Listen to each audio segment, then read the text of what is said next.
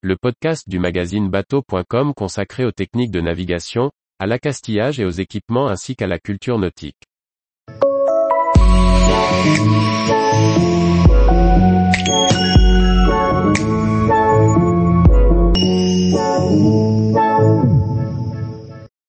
Quels équipements faut-il prévoir d'emporter dans son sac marin?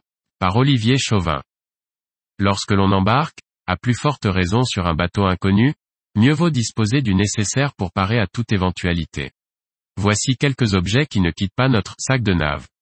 Que mettrez-vous dans le vôtre? Que l'on soit invité à naviguer sur un bateau ami ou que l'on embarque à bord d'un bateau de location, il est toujours prudent de disposer de son propre équipement individuel, que l'on connaît et qui sera prêt à pallier toute éventualité. Emporter son matériel de sécurité, un smartphone correctement configuré et des outils de recharge, est une précaution nécessaire et qui offre un surcroît de sécurité et de tranquillité d'esprit. La querelle entre Opinel et Laserman est loin d'être close. Le premier tranche aussi bien une haussière que le saucisson. Le second permet tous les dépannages, en revanche il s'avère maladroit lorsqu'il s'agit de tartiner. Plutôt que de choisir, pourquoi ne pas emporter les deux Un bon couteau dans la poche et un multi-outil dans le sac en cas de bricolage imprévu? Voilà de quoi parer à toute éventualité. Le smartphone peut s'avérer un outil précieux en cas de défaillance d'un système à bord.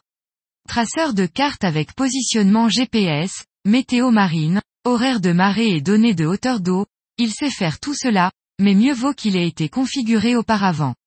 Le plus simple est de se créer un écran d'accueil dédié à la navigation, avec les quelques applications utiles et dont on aura appris les limites avant d'embarquer. Même si la VHF est normalement rattachée à un bateau, n'hésitez pas à glisser la vôtre dans votre sac. Elle peut s'avérer précieuse au cas où celle du bord refuserait de fonctionner, ou que les batteries du bateau connaîtraient une défaillance.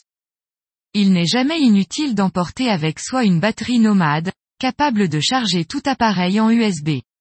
C'est une solution peu coûteuse, et qui permet une belle autonomie que ce soit avec les tablettes, smartphones, appareils photo et même cigarettes électroniques. Bien sûr, on ne manquera pas d'emporter les câbles nécessaires et les adaptateurs USB nécessaires pour se raccorder sur l'allume-cigare ou le secteur.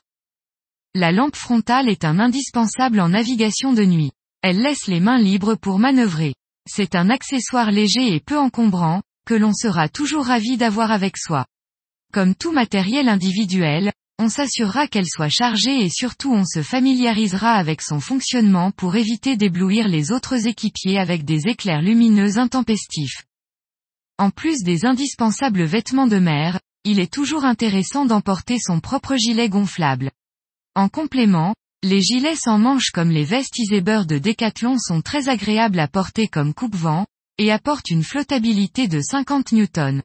Bien sûr, sauf en navigation fluviale, cela ne remplace pas un gilet de sauvetage, mais c'est un moyen de flottabilité que l'on porte sans y penser, même par beau temps. La mer n'est pas un lieu de certitude, le vent peut tomber, le moteur défaillir, on peut se faire prendre par la renverse voire rater la marée. Une sortie de la journée peut se prolonger une nuit durant. Ce ne sera qu'une péripétie si vous y avez songé auparavant. Même pour une courte sortie, on n'embarque pas sans eau, sans vêtements chauds, ni sans quelques jours de son éventuel traitement médical.